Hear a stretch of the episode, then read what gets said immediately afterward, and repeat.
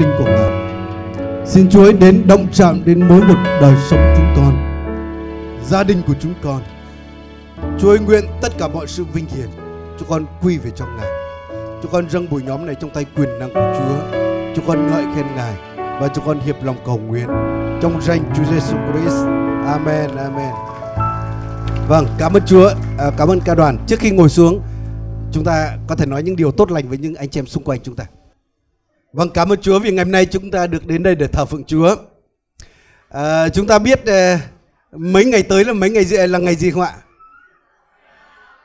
Tôi biết là các chị em không thể quên được đúng không? Các anh em mà có quên thì các chị em cũng sẽ nhắc.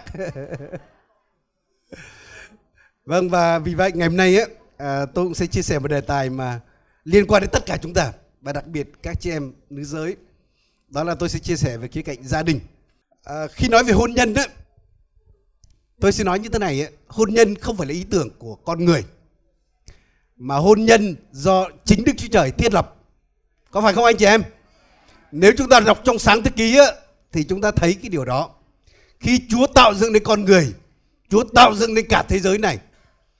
Và một cái câu mà chúng ta nghe thấy quen thuộc á, đó là Chúa thấy mọi sự đều tốt lành.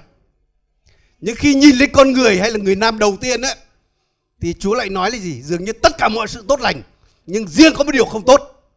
Đó là loài người ở một mình không tốt. Nên vì vậy lập gia đình là tốt, có đúng không anh chị em? Hãy nói người bên cạnh lập gia đình là tốt nha. Nên nếu ai đó ở đây á mà suy nghĩ phân vân không biết là ý Chúa cho tôi có nên lập gia đình hay không á thì tôi có thể trả lời cho bạn là ý Chúa muốn bạn lập gia đình. Tôi hay nói đến có hai nỗi khổ á. Một là khổ thật, khổ cực. Hai là khổ sướng. Lập gia đình có thể ai đó đối tôi lập gia đình khổ quá, nhưng đấy là khổ sướng đấy.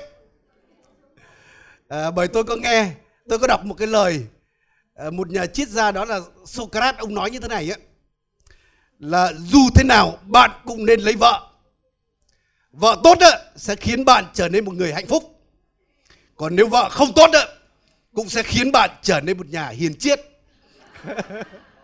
sẽ cho bạn học được rất nhiều điều trong cuộc sống nên vì vậy lập gia đình là tốt và chính vì Chúa lập gia đình Chúa thiết lập nên hôn nhân nên trong kinh thánh chúng ta thấy á, là Chúa nêu rất rõ ràng cái bản thiết kế của Ngài hay những sự chỉ dẫn của Ngài để chúng ta có thể xây dựng một hôn nhân tốt. Và Chúa cũng bày tỏ rõ ràng cái mục đích của hôn nhân. Nên chính vì vậy có thể nói như thế này ấy, hôn nhân là một thể chế có thể nói như vậy mà ma quỷ nó chống đối lại rất dữ dội ngày hôm nay. Chút nữa tôi sẽ nói đến cái điều đó một chút. Thì bây giờ chúng ta xem cái bản thiết kế của Đức Chúa Trời nói về hôn nhân như thế nào. Chúng ta xem sách Matthew đoạn 19 nha. À, Matthew đoạn 19 từ câu 3 đến câu 6 ạ. Matthew đoạn 19 từ câu 3 đến câu 6. À, tôi xin được đọc ạ. Người Pharisee đến gần để thử Chúa Giêsu mà rằng không cứ vì cớ gì người ta có phép để vợ mình chăng? Ngài trả lời rằng các ngươi há chưa đọc lời chép về đấng tạo hóa. Hồi ban đầu dựng nên một người nam, một người nữ sao? Và có phán rằng vì cớ đó người nam sẽ lìa cha mẹ mà dính líu với vợ mình. Hai người sẽ cùng nên một thịt hay sao? Thế thì vợ chồng không phải là hai, nhưng một thịt mà thôi. Vậy loài người không nên phân rẽ những kẻ mà Đức Chúa Trời đã phối hiệp. Thì trước hết chúng ta đọc trong lời Chúa ở đây có nói đó là hôn nhân chỉ bao gồm một người nam và một người nữ có đúng anh chị em ở đây không nói là một người nam và hai người nữ nha và cũng không nói một người nữ hai người nam và đặc biệt là không có chuyện hôn nhân là một người nam cộng với một người nam khác. Có đúng anh chị em? Nên tôi nói là gì? Cái thể chế hôn nhân là thể chế mà ngày nay ấy là thực sự ma quỷ dường như một cái thế lực rất mạnh trong thời kỳ cuối cùng này. Nó tấn công lên điều đó. Nên có một số quốc gia bắt đầu thay đổi cái định nghĩa hôn nhân. Hôn nhân không còn là một nam một nữ nữa mà hôn nhân thậm chí hai người nam với nhau và hai người nữ với nhau. Và tôi có nghe một cái bài nói của một cái ông uh, của cái ông phó tổng thống mỹ Michael Pence bây giờ đấy hiện tại thì ông có nói như thế này ấy, là cái sự đồng tính ấy, nó sẽ đưa đến cái sự có thể là suy vong của cả một cái quốc gia. Khi ông nói đến điều đó nó hàm ý là rõ ràng là cái điều đó sẽ có thể nói là gì? khiến cho chúng ta không có dòng dõi sau này. Có đúng anh chị em? Làm sao mà người nam với người nam mà lại sinh được con đúng không? Nên tôi có nghe một ông ông nói rất mạnh cái điều này đó là một ông đã về với chúa một tôi tới chúa. Ông nói nếu mà gà mà đồng tính ấy, chúng ta không có trứng mà ăn nếu mà mấy con lợn mà làm điều này á chúng ta sẽ không có giò chả để mà ăn. Nên vì vậy, chúng ta thực sự chúng ta cần phải đứng lên chống lại điều này. Chúng ta không ghét những con người bị mắc vào điều đó, nhưng chúng ta chống lại cái tà linh đứng sau cái điều đó. Bởi nếu mà quốc gia nó đi theo, nó sẽ làm cho đất quốc gia nó suy vong. Rồi tôi hiểu cái ông phó tổng thống đó là một tín đồ tin kính. Ông còn hìm hàm ý nói là cái điều đó sẽ kéo cái sự mà phán xét đến chúng ta bởi chúng ta biết là thành Sodom Gomorrah bị hủy diệt cũng một phần tội lỗi của họ là như vậy. Nên vì vậy chúng ta là cơ đốc nhân chúng ta cần phải cầu nguyện trên điều này. Để đất nước chúng ta không coi cái này là cái chuyện mà bình thường. Nên hôn nhân đó, đó là một nam và một nữ. Và một nam một nữ này á họ lại kết ước với nhau là chọn cuộc đời. Nên đọc kinh thánh chúng ta sẽ thấy á, hôn nhân đó là một giao ước mà thậm chí đó là giao ước huyết chọn cuộc đời. Nó không giống như một hợp đồng đâu. Thời đại ngày nay chúng ta quá quen với hợp đồng đúng không ạ? Ở đây đặc biệt nhiều anh chị em làm kinh tế là luôn luôn dính dáng tới hợp đồng. Thì hợp đồng ấy, nó chỉ ký kết với nhau trong một cái phạm vi nào đó lĩnh vực nào đó ví dụ liên quan đến kinh tế chẳng hạn. Rồi hợp đồng á là nó chỉ có một cái khoảng thời hạn nào đó có hiệu lực không phải đời đời không phải chọn đời. Rồi hợp đồng á tôi đọc các hợp đồng bao giờ tôi thấy có một cái điều khoản là gì? Trong trường hợp phá hợp đồng đó thì điều gì sẽ xảy ra? Phải phạt bao nhiêu đúng không? Nhưng mà khi nói về hôn nhân ấy, nó không phải là hợp đồng. Bởi vì sao? Đó là sự kết ước trọn đời của hai đời sống với nhau. Khi nói đến huyết là linh hồn nói đến sự sống. Nên khi nói đến hai con người bước vào hôn nhân đó là họ chia sẻ với nhau cả cuộc đời của họ chứ không chỉ là tiền bạc. Không chỉ là điều này điều kia mà cả cuộc sống họ hòa trộn với nhau. Rồi cái giao ước đó là giao ước kéo đến cuối cuộc đời. Và kinh thánh không có điều khoản nào nói là phá hợp đồng đó sẽ bị phạt bao nhiêu tiền. Nên vì vậy lời Chúa ở đây nói là gì? Là con người chớ phá hay là chia rẽ, phân rẽ những kẻ mà Đức Chúa Trời đã phối hiệp. Nên vì vậy, hôn nhân đó là giao ước rất là tuyệt vời.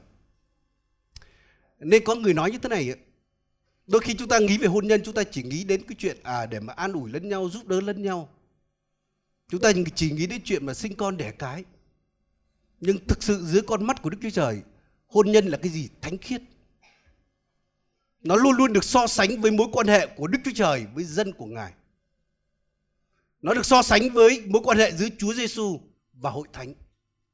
Nên hôn nhân đó là một sự mầu nhiệm. Đó là một cái sự mà thánh khiết. Nên vì vậy bạn có thể không có con cái trong hôn nhân. Bạn có thể thấy không an ủi nhau lắm nhưng mà bạn không được phá hôn nhân.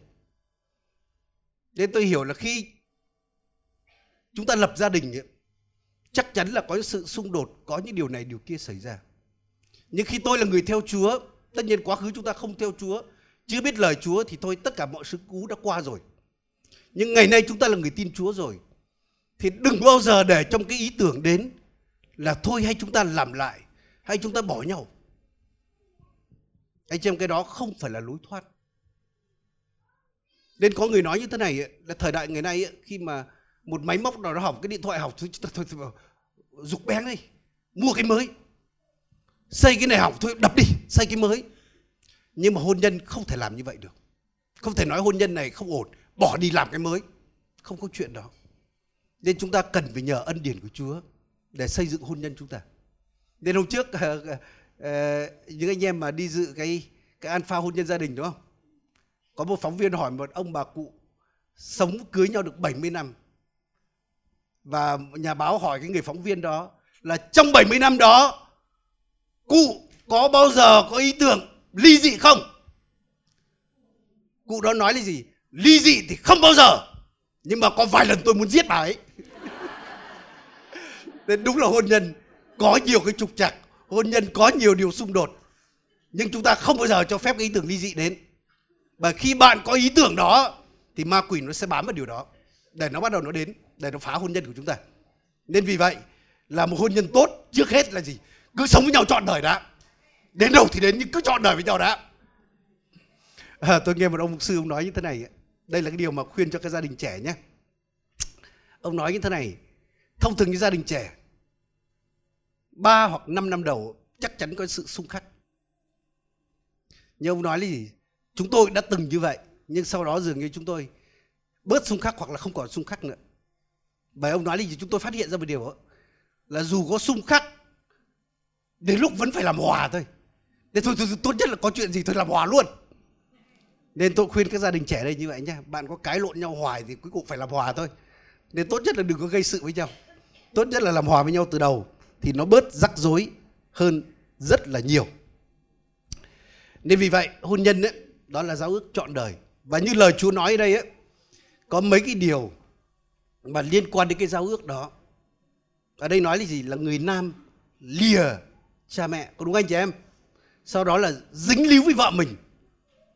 Và cả hai sẽ trở nên một thịt. Có nghĩa là hàm ý là hai thành một. Là giao ước đó.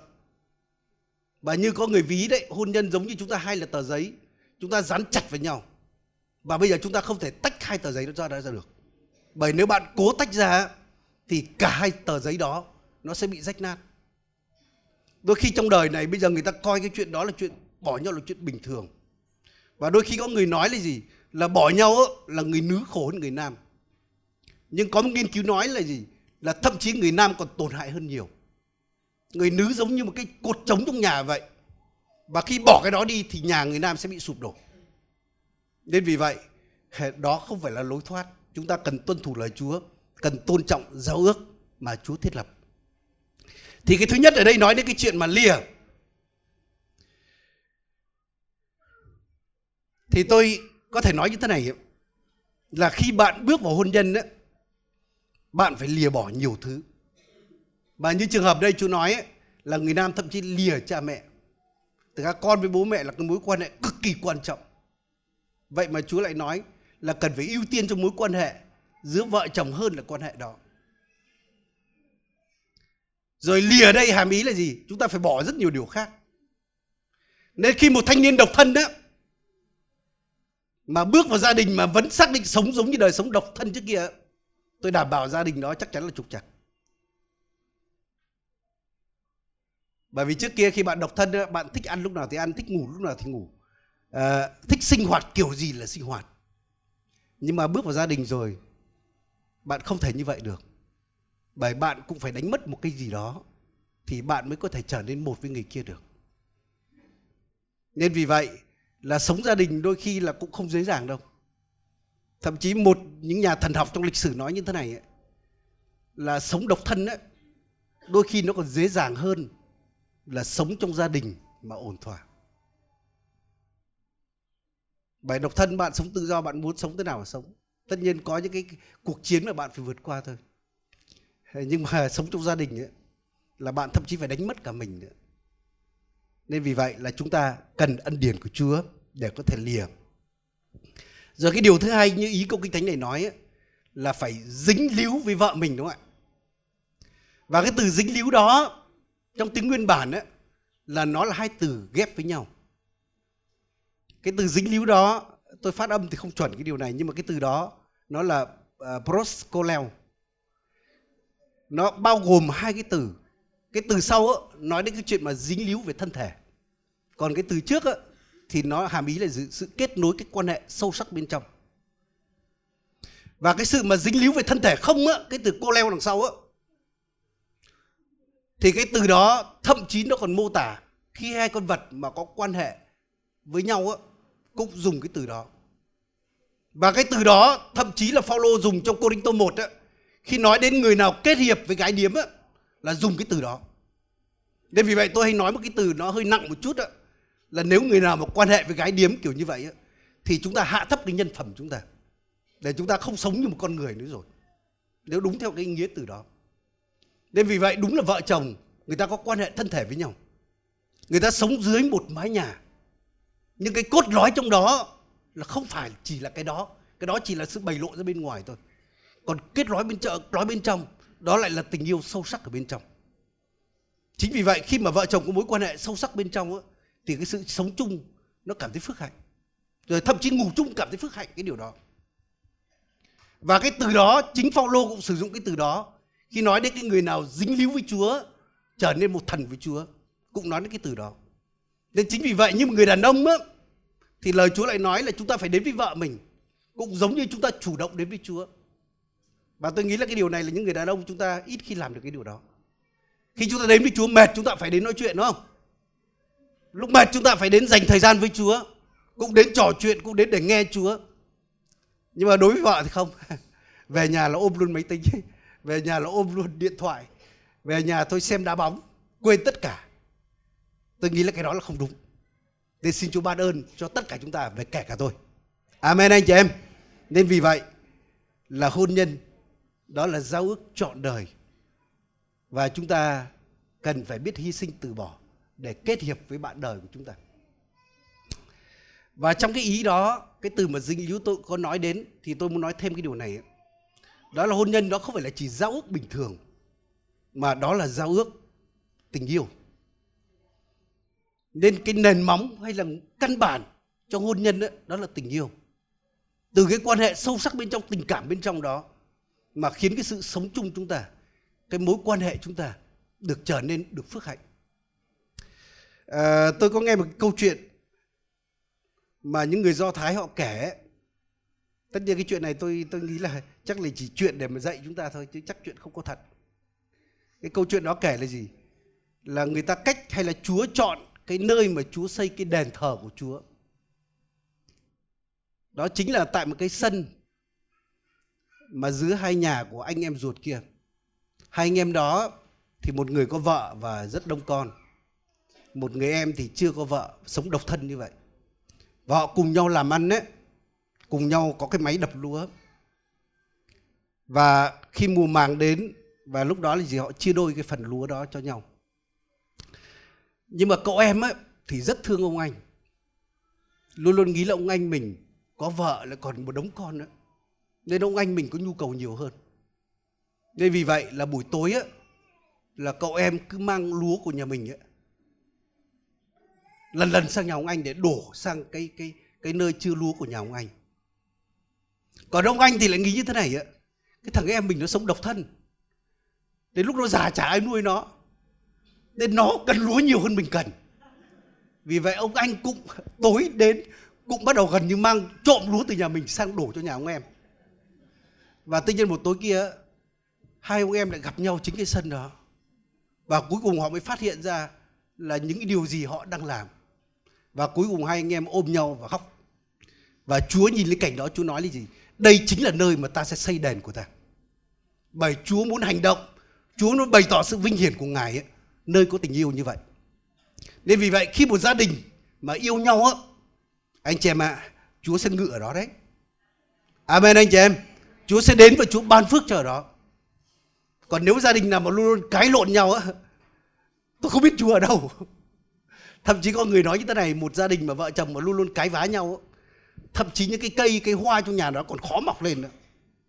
Bởi lời nói nó mang sự chết đến mà. Nên chính vì vậy anh chị em ơi là vợ chồng ấy, chúng ta cần phải học yêu nhau. Mà cái tình yêu đó không phải là tình yêu đơn thuần đâu mà chúng ta cần phải yêu nhau bởi cái tình yêu của Chúa. Cái tình yêu đó là tình yêu mặc dầu đó là tình yêu không vụ lợi tình yêu không điều kiện. Nên chính vì vậy mà bất cứ một đôi nào mà làm đám cưới trong hội thánh ấy, khi mà làm hôn lễ chúng tôi bao giờ phải hỏi để cho những người đó thề nguyện trước mặt Chúa là có yêu nhau đến trọn đời hay không? Có đúng không? Những đôi mà những đôi mà lấy nhau rồi luôn luôn thỉnh thoảng nhắc lại lời hứa đó nha. Mỗi lần nhìn lên cái tay mà đeo cái này này, bạn biết là gì? Là bạn có giao ước, bạn thuộc về một người. Nên vì vậy những đàn ông phải đeo cái này nhá mà chị em cũng cần phải đeo điều này nhá kiểm tra vợ chồng mình nếu mà ngồi bên cạnh có đeo hay không. Đây là cái cái dấu hiệu của giao ước. Mỗi khi nhìn thấy, bạn biết bạn thuộc với ai rồi. Nên tôi nhớ ông Can Gustav ông nói như thế này ông nói như thế này, tôi biết tôi là người đẹp trai, và tôi đi truyền giáo rất nhiều nơi, và tự nhiên có một số cô cứ nháy nháy mắt với tôi. Và ông nói như thế này cái điều đầu tiên tôi làm đó là tôi nói là gì? Mắt cô bị vấn đề gì đấy? Tôi là người truyền giáo luôn luôn cầu nguyện cho sự chữa lành, nếu mắt cô có vấn đề, tôi cầu nguyện cho mắt cô. Ông nói là nếu mà cái bài nói đó mà chưa xong á, lúc đó ông sẽ nói là gì? Tôi sẽ giơ nắm đấm như thế này để cho cô nhìn thấy cái gì ở đây? Là tôi thuộc về ai đó. Nên hỡi các chàng trai. Tôi nghĩ cái chuyện gì bạn có thể à, thỏa hiệp dưới lịch sự như chuyện này tôi nghĩ bạn thô bạo cũng được. Nếu bạn không lịch sự được thì thả thô còn hơn là phạm tội. Amen anh chị em. Nên vì vậy đây là một giao ước tình yêu. Nên hãy nhớ đến cái lời hứa nguyện của mình nhé và lời hứa nguyện đó là không chỉ chúng ta yêu nhau trọn đời đúng không? Mà dù nắng dù mưa đúng không? Dù giàu hay nghèo đúng không dù lúc khỏe mạnh hay dù ốm đau đúng không dù thuận cảnh hay nghịch cảnh, anh sẽ yêu em trọn đời. Hoặc là em cũng trung thủy với anh trọn đời. Những đôi ở đây có hứa như vậy không ạ? Nếu như anh chị em nào mà khi lấy nhau mà chưa tin chúa nha, nếu cần thiết hôm nào đến chúng tôi để chúng tôi làm lại đám cưới cho các bạn. Hay có một cái nghi thức, nghi lễ gọi là nghi lễ hấp hôn đấy. Để chúng ta hứa nguyện cho bạn chúa cái điều đấy hấp hôn hôn hay là hâm hôn cũng được tùy.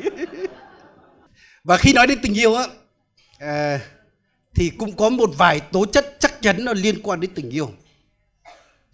Tôi xin nói như thế này là trong hôn nhân á chúng ta cần phải học tha thứ cho nhau.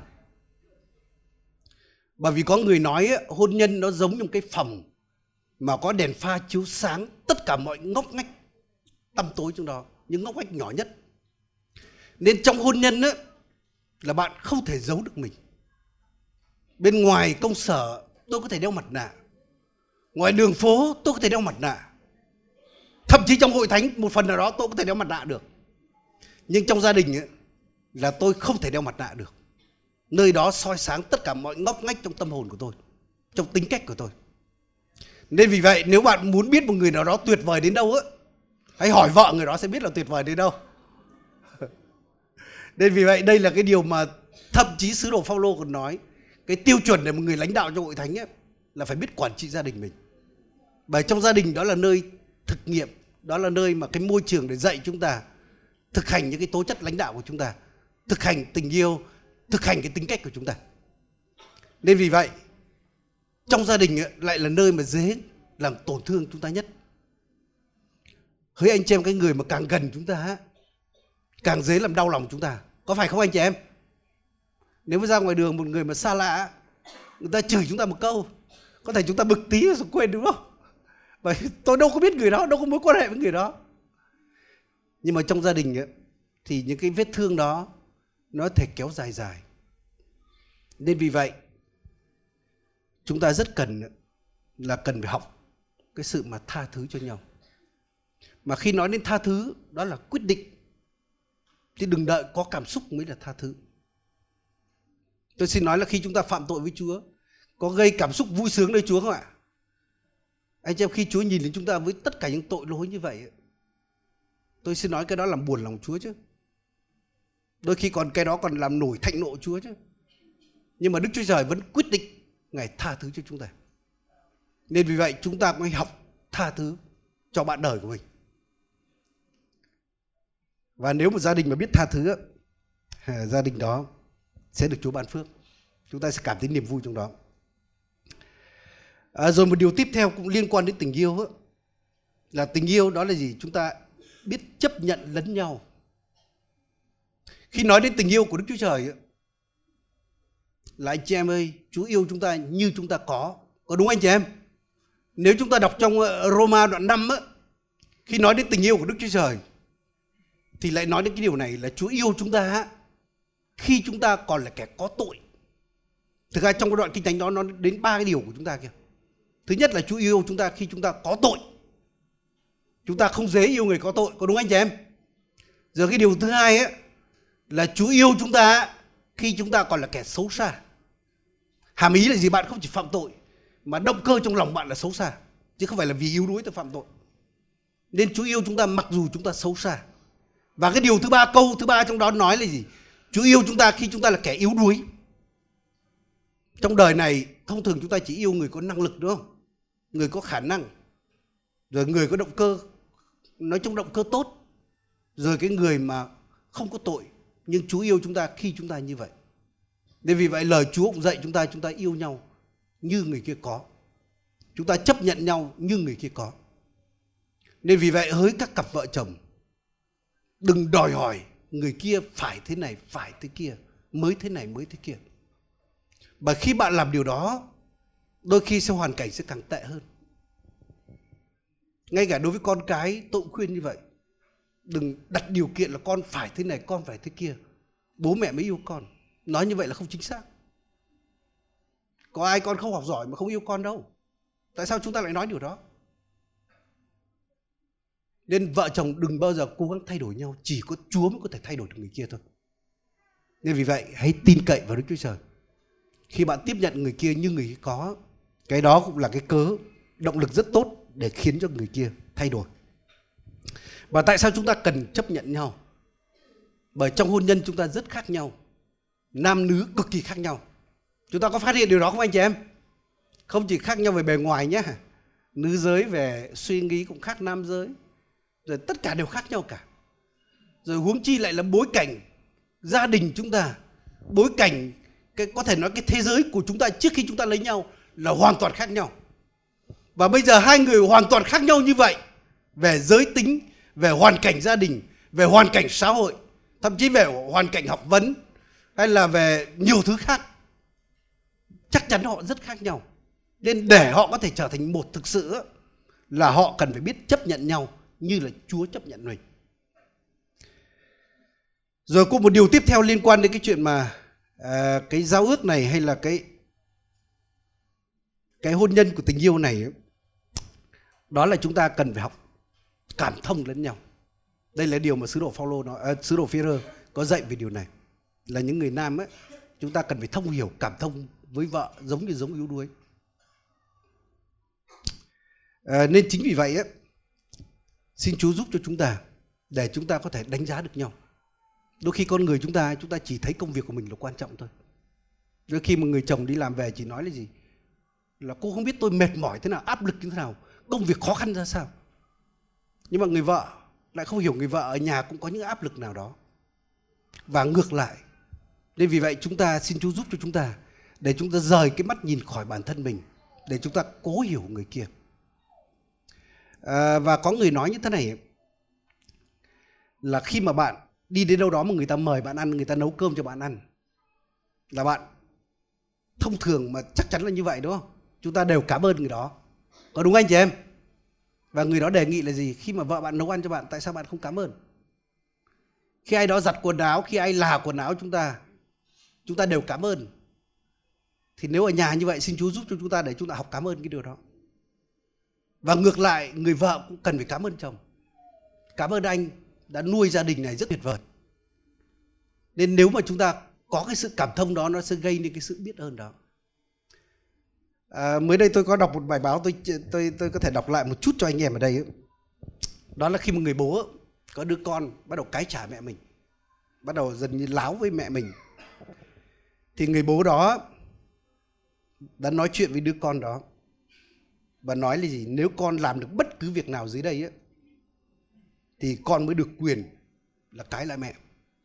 Còn nếu không thì rời khỏi nhà này. Và người bố đó nói với đứa con trai như thế này ấy, là liên tục trong 3 tháng ấy, cái điều thứ nhất là liên tục trong 3 tháng mỗi lần ăn xong một bữa cơm con đều phải nôn ra. Và người phụ nữ có mang là cái cảm giác đó. Có người con trai nào làm được điều đó không ạ? Cái điều thứ hai ấy là đầu vú của con ấy bị người khác cắn đến rách ra gần như trong vòng cả một tháng trời. Đó là khi con bú. Và tất nhiên là đứa con trả lời không thể, không không thể làm được điều đó. Cái điều thứ ba là hãy mang một cái quả bóng rổ trong bụng mình 10 tháng trời như vậy, khoảng gần 10 tháng. Có làm được không ạ?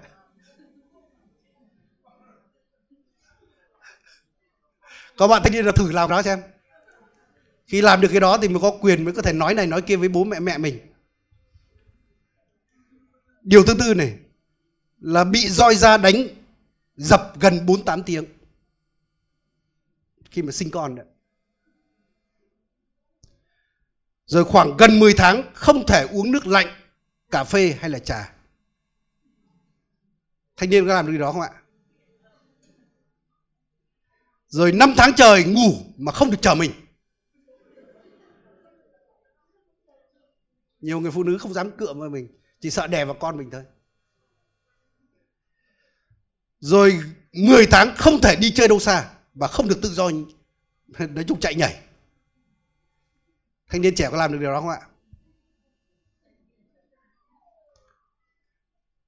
Rồi 10 tháng không được mắc bệnh nào cả.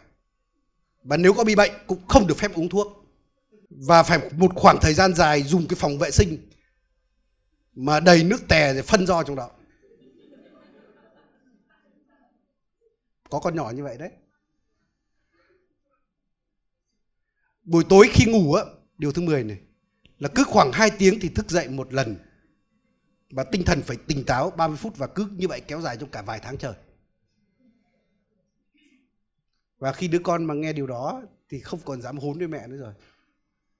Nói lên cái điều đó cũng để cho đàn ông chúng ta hiểu một phần ở đó của những điều mà chị em phải chịu để chúng ta có sự cảm thông.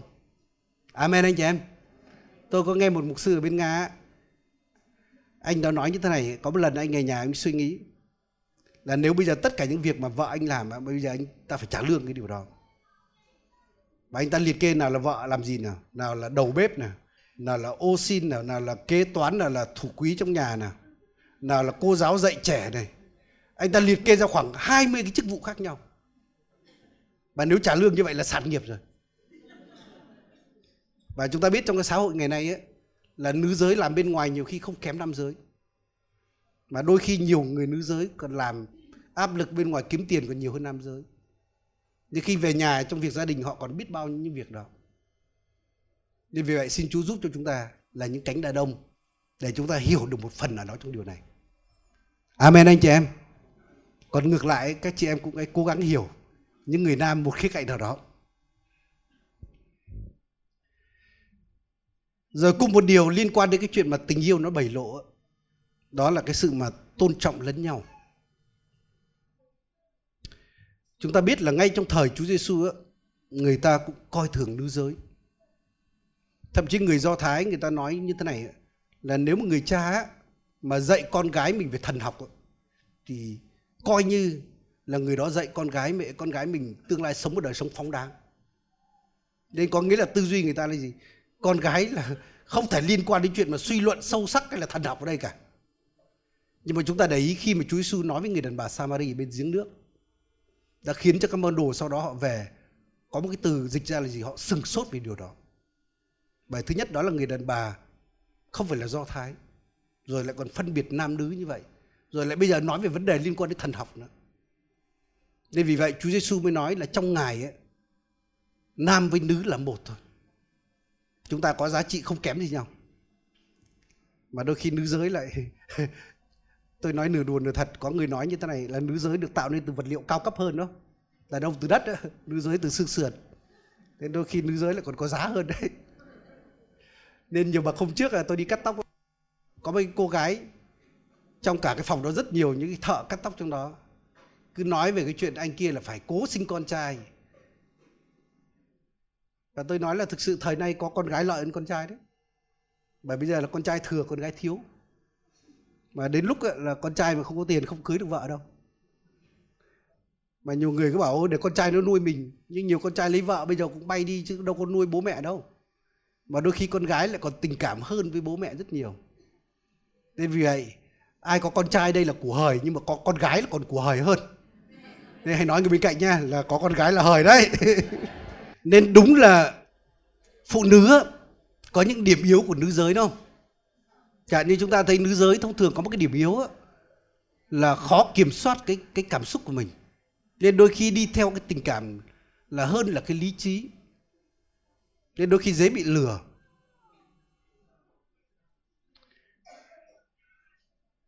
Rồi chúng ta cũng thấy là nữ giới thiếu cái sự mà khả năng logic giống như con trai. Nhưng tôi xin nói là nữ giới cũng một loạt những cái điều mà mạnh hơn con trai rất nhiều. Chẳng hạn như nữ giới về cái sự mà cảm thông người khác thương xót người khác là hơn con trai. Có đúng anh chị em? Nữ giới mà cái khả năng mà gần gũi người khác á, chăm sóc người khác là hơn con trai rồi nữ giới cái khả năng hy sinh á là hơn nam giới.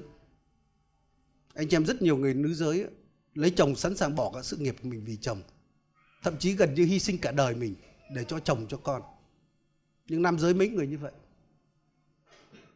Rồi nữ giới á, là cái sự mà cam chịu á, cái sự nhịn nhục tốt hơn con trai rất nhiều. Nên vì vậy chúng ta cần phải biết để mà chúng ta tôn trọng lẫn nhau chứ không ngay người Việt Nam mình cũng nhiều cái câu có vẻ rất coi thường nữ giới. Đôi khi có những chuyện chuyện đàn bà. Đấy, kiểu là kiểu khinh thường đấy đúng không? Rồi ngay cả cụ ngày xưa còn nói là gì đàn ông thì nông nổi giếng khơi đúng không? Còn đàn bà gì ạ? Cái từ đó là hơi coi thường nữ giới. Nên vì vậy chúng ta là những cơ đốc nhân đấy. Xin Chúa thay đổi tư duy của chúng ta. Amen anh chị em và bây giờ ờ, tôi sẽ dành một chút thời gian để nói đến cái phần mà một cái phần cũng rất là quan trọng trong khía cạnh hôn nhân đấy. Như tôi đã nói là Chúa tạo dựng nên hôn nhân và Ngài cũng bày tỏ cho chúng ta biết cái mục đích hôn nhân là như thế nào. Và hôn nhân có thể nói là gì, có nhiều mục đích trong đó. Nhưng mà có những mục đích chúng ta không thể bỏ được.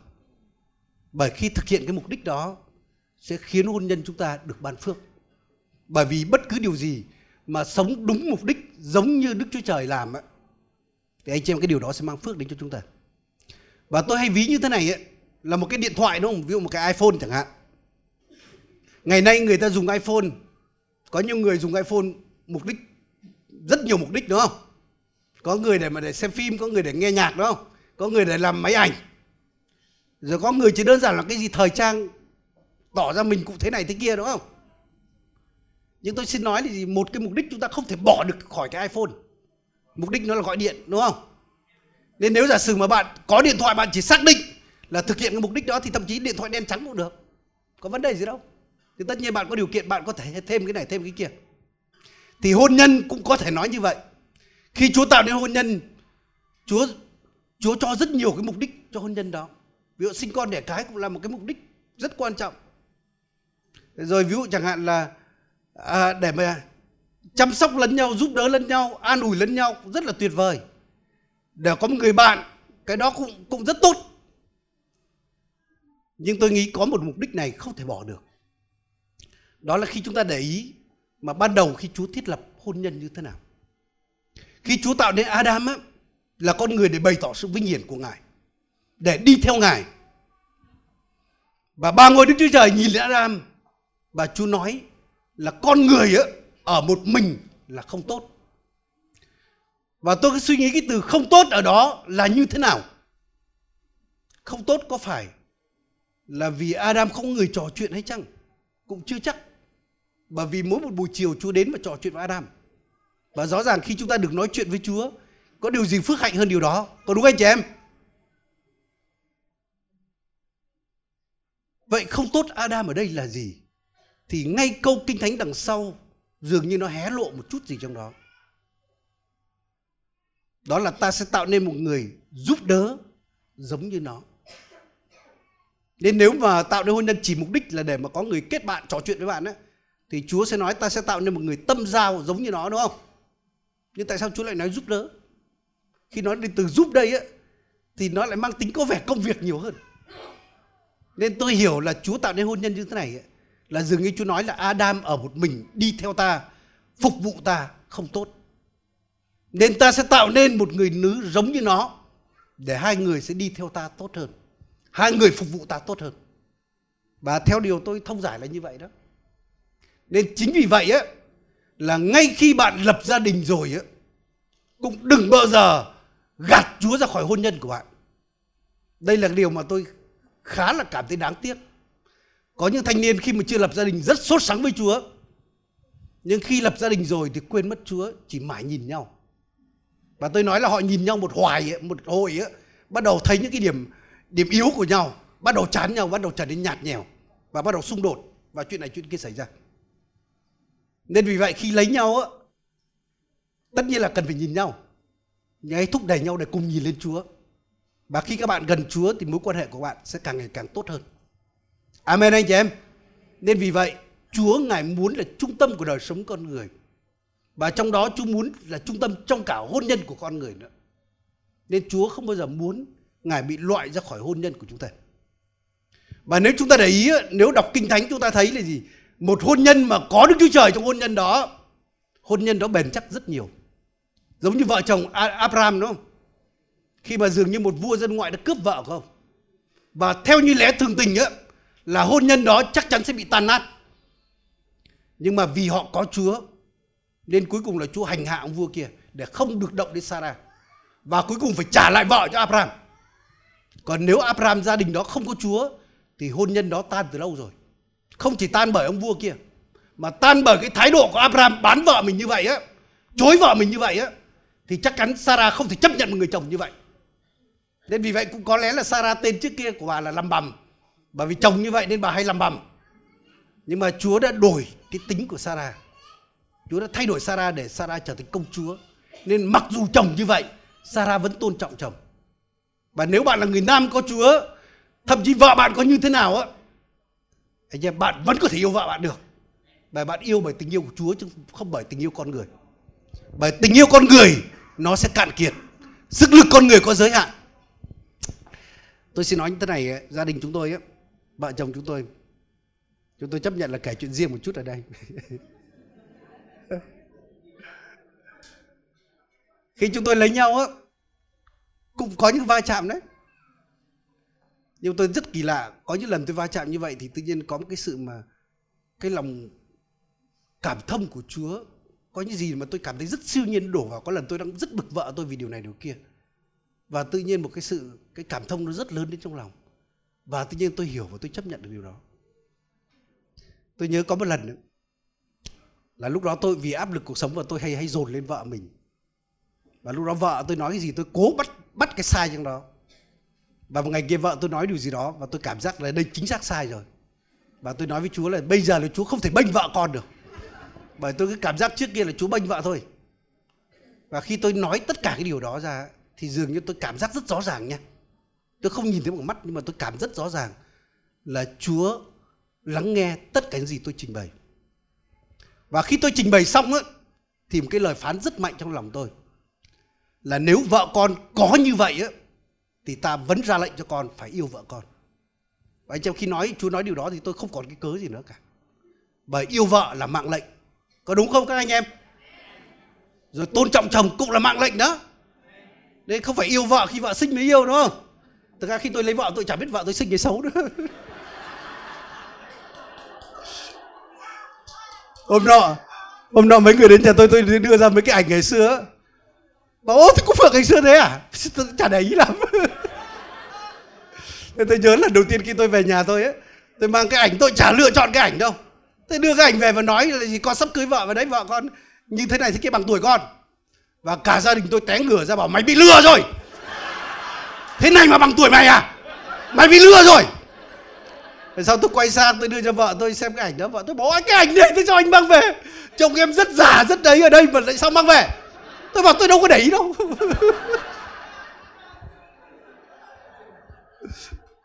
Nên vì vậy, hỡi những người nam ấy, yêu vợ là mạng lệnh. Chứ không chỉ yêu vợ khi vợ nấu ăn, khi vợ chiều chuộng bạn đúng không? Mà dù có không như vậy, bạn vẫn phải yêu nên nếu chúng ta thấy nam giới bên cạnh, hãy nói là đấy là mạng lệnh của Chúa nha.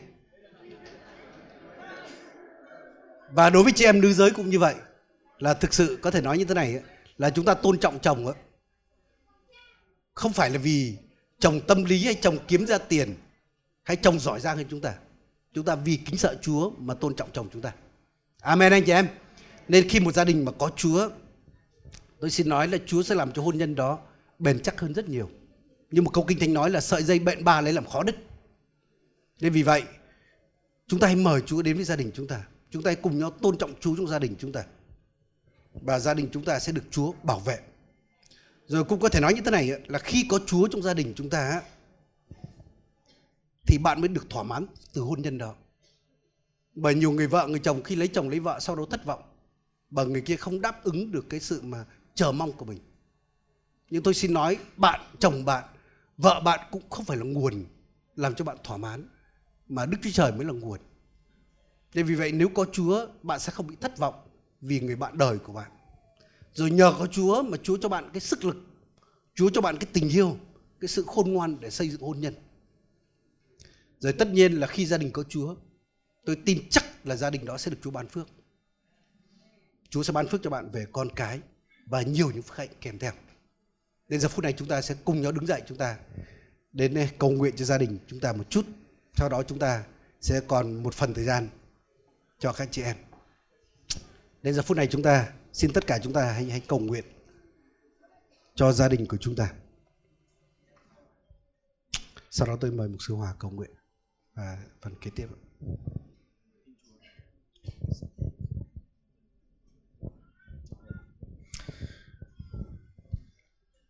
Hallelujah. Kính mời ông bà chị em ta cùng nhau hướng lòng về Chúa thì giờ này chúng ta hướng đến gia đình của chúng ta và cầu nguyện. Kính lễ Đức Chúa Trời là cha yêu dấu của chúng con. Cảm ơn Chúa vì sự tốt lành trên đời sống của Ngài, trên đời sống của chúng con. Cảm ơn Chúa vì Ngài ban cho chúng con những người vợ, những người chồng chơi và Ngài đã kết hiệp chúng con lại làm một. Và thì giờ này chúng con đến với Chúa và chúng con cầu nguyện để xin Chúa ngày chúc phước cho hôn nhân của chúng con. ngày chúc phước hôn cho tất cả những hôn nhân ở trong hội thánh này Chúa ơi. Để hôn nhân của chúng con sẽ là một hôn nhân thánh, một hôn nhân mà chúng con sẽ ở trọn đời bên nhau Chúa ơi. Trong danh Jesus Christ xin Chúa ngày đổ tình yêu vào trong gia đình của chúng con Chúa ơi. Để chúng con có thể yêu thương lẫn nhau, chúng con có thể chấp nhận lẫn nhau và chúng con bày tỏ tình yêu với nhau Chúa ơi. Chúng con ngợi khen Ngài và hỡi Chúa yêu dấu của chúng con, Chúa ơi, chúng con cũng nhớ đến các bạn trẻ ở trong hội thánh này nữa Chúa ơi. Để chúng con cầu nguyện để ngay từ khi các bạn còn trẻ Chúa ơi, các bạn cũng có đánh giá được tầm quan trọng của hôn nhân Chúa ơi. Và các bạn sẽ cầu nguyện cho người vợ, người chồng tương lai của mình Chúa ơi. Chúng con ngợi khen Ngài. Và Chúa ơi, chúng con cũng đến với Chúa trong thời giờ này. Và chúng con cầu nguyện Chúa ơi, cho những hôn nhân đang có những sự tan vỡ Chúa ơi. Chúng con cầu nguyện cho những hôn nhân Chúa ơi đã có những sự sức mẻ Chúa ơi. Và chúng con cầu nguyện để xin quyền năng của Ngài đến Chúa ơi và ngày gắn kết lại Chúa ơi trong danh Jesus Christ Chúa ơi. Chúa cầu nguyện để cho những gia đình nào Chúa ơi, để cho những ai ở tại nơi đây đang có những nan đề Chúa ơi, thì nguyện xin Chúa đến và ngày giải quyết tất cả những nan đề, những nhu cầu đó Chúa ơi. Trong danh Jesus Christ chúng con nhờ cậy Ngài. Chúng con nhờ cậy Ngài Chúa ơi. Và Chúa một lần nữa chúng con giao phó hôn nhân của chúng con lên trong cái tay quyền năng của Chúa. Chúa ngợi khen Ngài và chúng con cùng nhau đồng lòng cầu nguyện trong danh Chúa Giêsu Christ. Amen. Amen. Cảm ơn Chúa. Trước khi ngồi xuống, bà anh chị em hãy quay sang người lân cận lớn nói rằng để Chúa ban phước cho họ. Chúa ban phước cho bà anh chị em. Amen.